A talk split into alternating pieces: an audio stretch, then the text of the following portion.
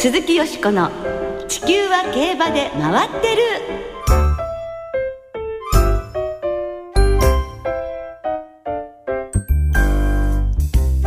皆様こんばんは。お元気でいらっしゃいますか？鈴木よしこです。地球は競馬で回ってる。この番組では週末の重賞レースの展望や競馬界のさまざまな情報をたっぷりお届けしてまいります。最後までよろしくお付き合いください。今日ご一緒してくださるのは木和田敦アナウンサーです。どうもこんばんは。よろしくお願いいたします。よろしくお願いいたします。先週はね、はい、土曜日小倉競馬が降雪のために中止になりまして、こうなりますと実況されています、中継されています。ラジオ日経の皆さんも大変だったことでしょうね。我々放送をね、どうしても埋めなければいけないのでね、大変ですけれどもね、そういうもう気候もね読めませんからね、そうですね、大変ですよね。ところが今週は一転しましてね、今日の東京最高気温なんと19度で4月並みの陽気、まあ春爛漫って感じでしたものね。そうですね。そんな中今週末の競馬は豪華ラインナップです。今年最初の G1 フェブラリーステークスはじめ合わせて4つの重賞が行われます。そして他にも今年からアメリカ三冠初戦ケンタッキーダービーの出走馬選定レースとなりましたヒヤシンスステークスなど注目レースが目白押しとなっています。そうですね。ラニが作った道ね、後輩たちも続いていってほしいですよね。楽しみです。さてこの後のコーナーですが、よしこさんとそして小林正美アナウンサーの進行でお聞きいただきます。鈴木よしこの地球は競馬で回ってる。この番組は JRA 日本中央競馬会の提供でお送りします。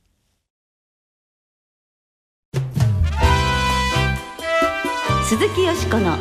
地球は競馬で回ってる。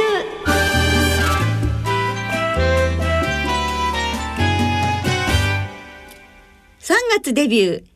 競馬学校騎手課程33期生ご紹介ということで、先週に引き続き先週7日に競馬学校を卒業した騎手課程33期生をご紹介してまいります。はい、今年競馬学校を卒業したのは関東所属が3人、関西所属2人の合わせて5人で、騎手免許試験にも全員合格しています。3月にはプロのジョッキーとしてデビューすることになるわけです。2週間後ですもんね。すぐですね。ねえ、待ち遠しいでしょうね。そのデビューに向け皆さん本当ワクワクされてると思います。はい。先週の立東所属の2人の話は面白かったですね。はい。さあ今日はどんなお話が伺いますでしょうか。さあ33期生の5人、美穂に所属するのは茨城県出身の藤沢和夫厩舎の小畑育也君、茨城県出身で水野厩舎の武藤雅君、茨城県出身の鈴木信弘厩舎の横山武君の3人です。そして立東に所属するのは東京都出身森厩舎の川又健二君、茨城県出身で木原厩舎の富田暁君の2人です。はい。ではゲストをお迎えいたしましょう。先週に引き続き競馬学校で講師を務めていらっしゃいます白川次郎アナウンサーにお越しいただいております。今週もよろしくお願いいたします。よろしくお願いします。お願いいたします。今週は美穂所属の3人をご紹介していただきたいと思います。はい。さあそれでは7日に行われました競馬学校卒業式後のインタビュー、美穂所属の3人のお話をお聞きいただきましょう。まずは藤沢和夫厩舎の小畑育也君です。小畑初弘騎手の三男で兄2人もジョッキーとして活躍中ですね。そうですね。今日は卒業狂乱、模擬レース最後のレースがありました。自分の思ってた通りにのレース展開はできなかったんですけど、馬が僕の期待に応えてくれてちゃんと勝ってくれたので良かったと思います。さあこうして目立つところで勝ちました。持ってるんじゃないですか？そうですね、持ってる男になりたいなと思います。さて、今日はもうお父さんも卒業しに来てましたが、どんな話をしましたでしょうか？いや、まずは良かったねって言われて、これからがスタートラインなんだからちゃんと気を引き締めて頑張っていくんだぞと言われましたね。すでにお兄さん2人がもうデビューしています。そして素晴らしい活躍をしています。お兄さんの活躍見てどう思いますか？いや、僕も兄の記録を1年目から抜いて新人賞を取りたいなと思っています。そして多くの人は親子4人での騎乗を楽しみにしていますが、僕も親子で4人で乗るレースをすることが一つの夢でもあったので、すごい楽しみです。さあ、これから先どんなジョッキーになりましょう？まずはファンの皆様から応援されるような騎手を目指し、日本の G1 のタイトルをすべて勝ち取りたいと思います。日本の G1 タイトルすべて勝った人はまだいません。はい、僕がそれを実現させたいと思います。いやー、明るくてハキハキとやはりさすがに白川さんのコミュニケーション授業がやはりね、構想しているというか、生かされてますね。生かされてますよね。それとも本当にご兄弟も明るいですけど、はい、皆さん明るいご兄弟、明るいんですね。3人とも仲がいいですしね、はい、いい家族なんですよね。で、彼はもうとりわけ、末っ子ですしね、どちらかというと一番甘くこう育ってきたような感じはあるんです。明るく陽気といえばいいんですが、時にはふざけすぎたりとかね得意は何、一発ギャグですとかってやってみてったら本当にやるんですけども、あれちょっとこう調子に乗りすぎてるかなみたいな、そんな印象を最初持ってたんですよね。で、それだけではないということは、やはりお兄さんたち同様、身体能力っていうのがすごいんですよね。そうした点が一つと、それからこれはパーティーの席上でお母様に伺ったんですけれども、親の七光でね、兄弟も乗ってるからそれで通ったというふうには思われたくないですねってこそっとおっしゃったんですよ。と言いますのはね、お兄ちゃんたちが2人その乗馬へ通ったりね、騎手になったりしてますでしょ。で、僕もっていうんでついていくんですけれども、それが夏だと、朝の3時ぐらいから出ていくらしいんですよね。それも自分で目覚ましをセットして誰も起こさない、自分がパッと起きて、そしてついていくらしいんですよ。で、夕方まで帰ってこないって言うんですよね。で、冬場の寒い時などはもう赤切れであったりひび割れができて指から血を吹いて帰ってきたりすることもあると。それだけ一生懸命この子はやりましたってね、こんだけ長い間こんなに続けるとは思いませんでしたとおっしゃるぐらいで、ですから七光っていう表現はね、してほしくないですねってね、こそっとおっしゃったのが印象的ですね。はい、本当に小さい時からなりたかったんですね。そうですね。で、やっぱりそれだけ続けてやっていく、これはやるんだって決めたことをやり通すっていうね、これは大したもんだと思いましたね。はい、ありがとうございます。さあ、続いて水の厩舎所属の武藤雅くんです。お父さんは元騎手の武藤義則現調教師です。ジョッキーを目指し始めたのはいつなんでしょう？中学1年生の頃で、父をきっかけに乗馬を始めて、そこから目指しました。お父さんの活躍は当然見ていたと思いますが、中学になるまではあまりジョッキーは意識してなかったんですか？そうですね、小学校の時はずっとサッカーをやっていて、サッカー選手を目指していました。その乗馬を始めたのはどういうきっかけで？小学校の時にクラブチームがあったんですけど、サッカーの。で、そのサッカーのクラブチームに落ちたら、乗馬をやってみないかっていうお父さんのあれがあって、でそこからがきっかけですね。実際に乗馬を始めてからその楽しさに目覚めたでしょう？そうですね、本当に馬に乗ることの楽しさを知りました。その頃から競馬にも興味を持ち始めて、ね、レースをたくさん見るようになって、いつかG1 の大きな舞台の大歓声の前で勝ちたいと思うようになりました。今後デビューを迎えるわけです。どんなジョッキーになりたいですか？自分のテーマである人馬一体を追求して、で世界で活躍していけるようなジョッキーになりたいです。それでは最後にアピールをお願いします。はい、1年目はしっかり若さを生かして、積極的な競馬をして、多くのファンの方々を楽しませれるようなレースをしていきたいと思います。頑張ります。はい、武藤君です。模範賞を受賞されたそうですね。はい、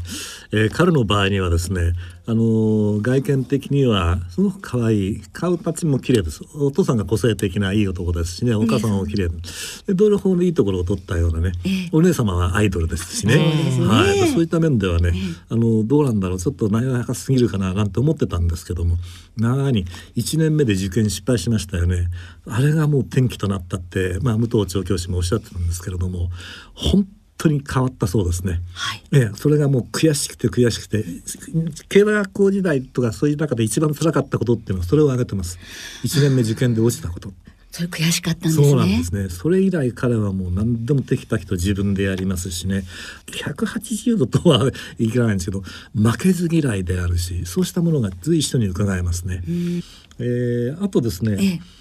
乗馬っていうのはね、中学くらいからもずっとやってるわけなんですけれども、全日本大会まで決勝まで行ってるんですよ、9位というね。それからその他の大会では準優勝とか、乗馬の方では相当自信があったような、それが落ちたのでよりショックだったと思いますね。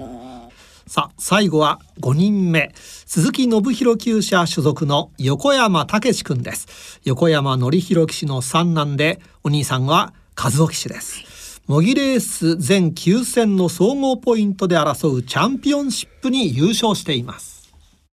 卒業おめでとうございます。ありがとうございます。今の心境いかがですか？すごい、とてもほっとしたような気持ちで嬉しいです。競馬学校チャンピオンシップ、ぶっちぎりの優勝でした。ありがとうございます。馬のおかげで勝たせてもらいました。ただ3勝もあげましたし、どんな点が良かったですか？ほとんど馬のおかげなんですけど、ミスしてしまったところはまた次は反省して、そこはうまくコーナーを回ることができたりとか、すごい騎手として成長させてもらいました。さあ今日卒業式にお父さんが来ていました。どんな話をしましたか？特にこれといった話はしなかったんですけど、おめでとうと言われました。そのお父さんですが、目標とするジョッキーということになりますか？そうです。目標としてます。どんな点が目標でしょう？予想外の競馬をしたり、馬を何事も第一に考えるっているので、そういったことは本当尊敬しています。なかなか真似できそうにないですけど。そうですね、模擬レースとかやって、後ろから行くってのを、もう結構後ろから行ったらちょっと前に追いつかなきゃと思って不安になってしまうので、あそこでどっしり構えられるのはすごいなとは思います。さてジョッキーを目指したのはいつ頃でしょう？小学校6年生ぐらいからです。その時2009年に行われた天皇賞秋でカンパニーが勝ったレースを見て、もともとかっこいいとは思ったんですけど、それでもすごい衝撃を受けて騎手やってみようと思いました。さあいよいよ卒業ということになりますが、どんなジョッキーになりたいですか？今は父に早く追いつくことで、いずれかは父を追い抜いて世界でも活躍できるジョッキーになりたいです。ラジオを聴きの皆さん、驚かれたと思います。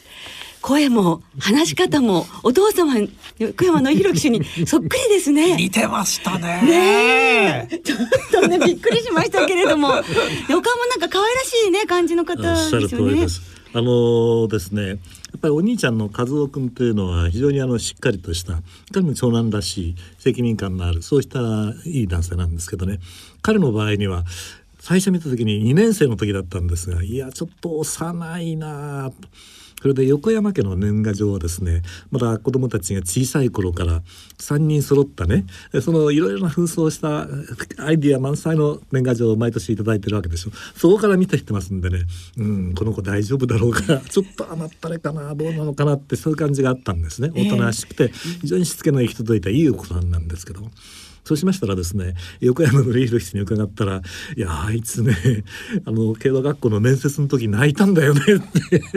大丈夫かなこいつって僕も思ったよっておっしゃってるんですよ。なぜ泣いたのです？いや、やっぱり緊張と怖さだったんでしょうね。それから鈴木信弘調教師の下で丸々1年間厩舎実施を担当し経験してきたわけなんですが、その当時鈴木信調教師もですね、あいつ叱ったら泣くんだよな泣くなって言ってるだけど、それ以来ね、ピタッとそういうことがなくなったそうです。で、彼入学した時に身長 146.7、体重 34.0 キロ、34キロですよ。それが3年間で身長が 160.7、体重は 44.7 キロ、体重に至ってはですね10キロ以上も増えてる、身長も十数センチ伸びてる。で、やっぱり横山典弘騎手はですね、これでいいんだね、やっぱあんまり変わらないとね、力が足りないんでね、どうしても馬に持ってかれる。彼のなんて言いますか、最初のうちはそうだったらしいです。競馬学校入って乗馬はうまいんだけれども、ソロで出るとみんな馬に持ってかれてしまうっていうのをね、ずいぶん悩んだみたいですが、それを一つ一つ克服していって、でやっぱりこれは父親譲りのセンスというものも大きいだろうと思いますし、自分自身で努力した結果なんでしょうね。それが、いわゆる模擬レースのチャンピオンという形で現れたと思うんですが、追い方も非常にストレートでね、時々コーナーをね、最初の新聞も言ってましたが、持ってかれて膨れてしまったこともあったけども、でそれをだんだん矯正してきて本当に伸びてるんですね、すべてが。やっぱりどちらかというとちょっとダメかなとこう落ち込みがちだったのが、ちゃんとそこできちっと整理をつけて、で向かってきて、で見事にね、卒業式を迎えて免許合格というね、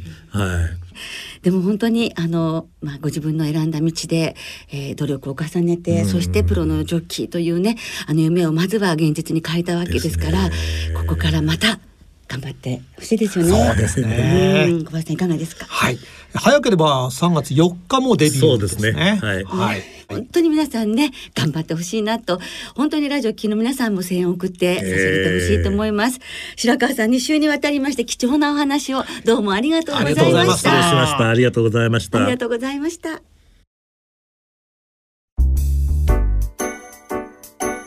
鈴木淑子の地球は競馬で回ってる。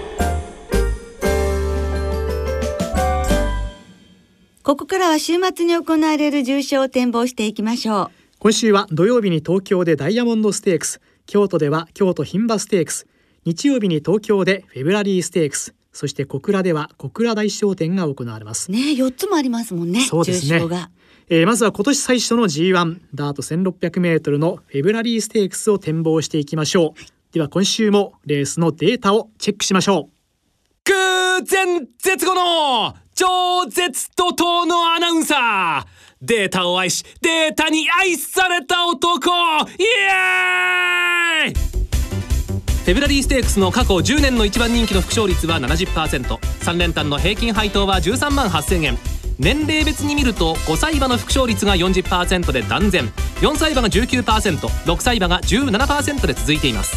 前走の距離を見てみると 1800m 以上の距離を走っていた馬の副賞率が 31% と優秀、 1800m 未満だと副賞率は 6% しかありません。また3着以内に入った30頭のうち29頭は1年以内に重賞を勝っていました。そう、本命は父黒船、母マリーンウィナー。あまりのポテンシャルの高さに牡馬、戦馬、木馬から命を狙われている牝馬。重賞5勝、体重 500kg 余り、高木厩舎の人気のない方、ホワイトフーボがイ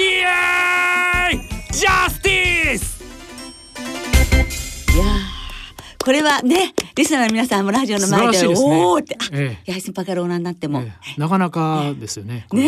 いや面白かったですね。ホワイトフーガーだそうですよ。そうですよ。それは忘れちゃいけませんね。17日金曜日正午の東京の天候は晴れ、芝が良、ダート良馬場。日曜日の東京は晴れ時々曇り、最高気温は11度の予報です。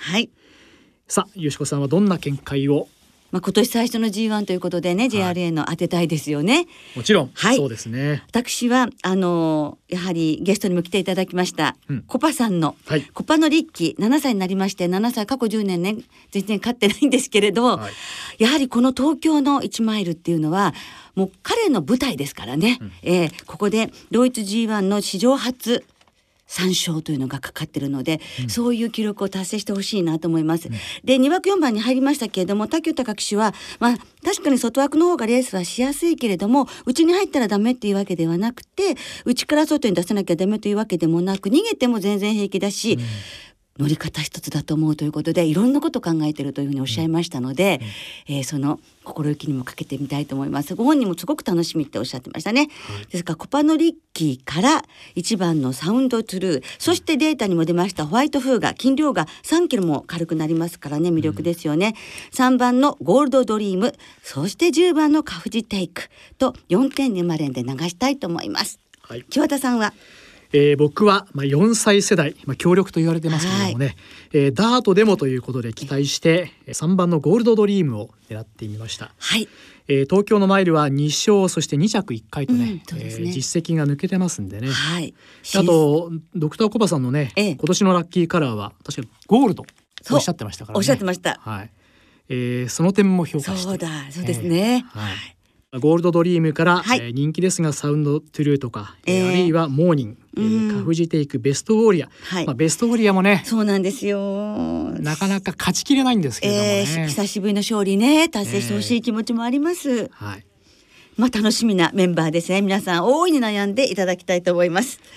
続いて土曜日に京都で行われます G3 の京都牝馬ステークスを展望していきましょう。昨年から距離が1ハロン短縮されて芝の 1400メートルになりました、はい、ではこちらもデータをチェックしましょう。全絶後の超絶怒涛のアナウンサー、京都牝馬ステークスのデータを愛しデータに愛された男。過去10年の一番人気の副勝率は 80%、 報復絶倒の3連単の平均配当は32万7千円。たとえこの身が朽ち果てようとも年齢別では5歳馬の副勝率が 24%、 ステップ別では京都金杯組の副勝率が 44%、関東馬が再三穴を開けていて3着以内に入った9頭の関東馬は平均で 7.7 番人気、副賞の払い戻しが平均で647円。本命はペイシャフェリスで全てのものを笑顔に変える、そう我こそは。身長178センチ、体重70キロ、パットの残高 19,617 円、新婚だけど財布は別、そう全てをさらけ出したこの俺はサンシャインゴズボンガーイエーイジャスティスやっぱりいいですね。ご本人よりもいいかもって言ったら怒られちゃうのかな、来週もいけるんじゃないですかこれ、ね、これでずっと行ってみます、まあ、全てをさらけ出してくださってね、はい、新婚だけどサフェ別ということでございました、それで何だか何度の馬かというとペイシャフェリスということで、これはですね穴ですよ。はい、さあ17日金曜日正午の京都の天候は雨です、はい、芝が涼、そしてダート涼、はい、そして土曜日の京都は天候曇り、最高気温が11度の予報となっています、はい、雨は上がるということですね。そうですね、吉子さんはどんな見解を、はい、いやこちらもねいろいろと目移りするんですよね。アルビアノもね本当に期待してる馬なので頑張ってほしいんですけれども、レッツゴードンキももちろんです、はい、でもワンスインナムーンというね今2連勝中のこの4歳馬も非常に魅力がありますし、調教も良かったということでこの馬も入れましてですね、4番10番ナックビーナス入れて13番15番この4頭の馬連ボックスにしたいと思います、はいはい、木和田さんは。私は、京都の 1400メートルの実績のあるアットザシーサイドを注目してみました、うん、あとですね、はい、竹幸四郎騎手がもう残りあと2週ですね。そうですね、はい、フィルーシアちょっと実績的には足りないかなという気もしますけれどもね、この馬も加えてちょっと買ってみたいなというふうに思ってますけれどもね、うん、はい、今本当レースがね楽しいっておっしゃってましたね。はい、はい、ではリスナーの皆さんからいただいた予想もご紹介しましょう。サムライタイガースさんから、先週から新人騎手紹介コーナーで白川アナの登場に興奮しました。さてフェブラリーステークスの20丸、本命はのんこの夢、得意の東京で復活してくれるのではないかと思っています、はい、ラブズオンリーミー一族大好きさんからもいただきました。フェブラリーステークスはのんこの夢、両馬場で上がりがかかるようなら来るのではないかと思います、うん、イエイミッドナイトのムーンゆうゆうゆうすけだぜさんからもいただきました。フェブラリーステークスのモーニンに単勝2000円ぐらいをぶち込もうかと思っています、あとヒヤシンスステークスに出走するエピカリスの怪物ぶりにも注目しています。あ、本当ですね、楽しみですよね、はい、はい、皆さんどうもありがとうございました。来週は中山記念を中心にお届けいたします。お聞きの皆さんの予想もぜひ教えてくださいね。お待ちしています。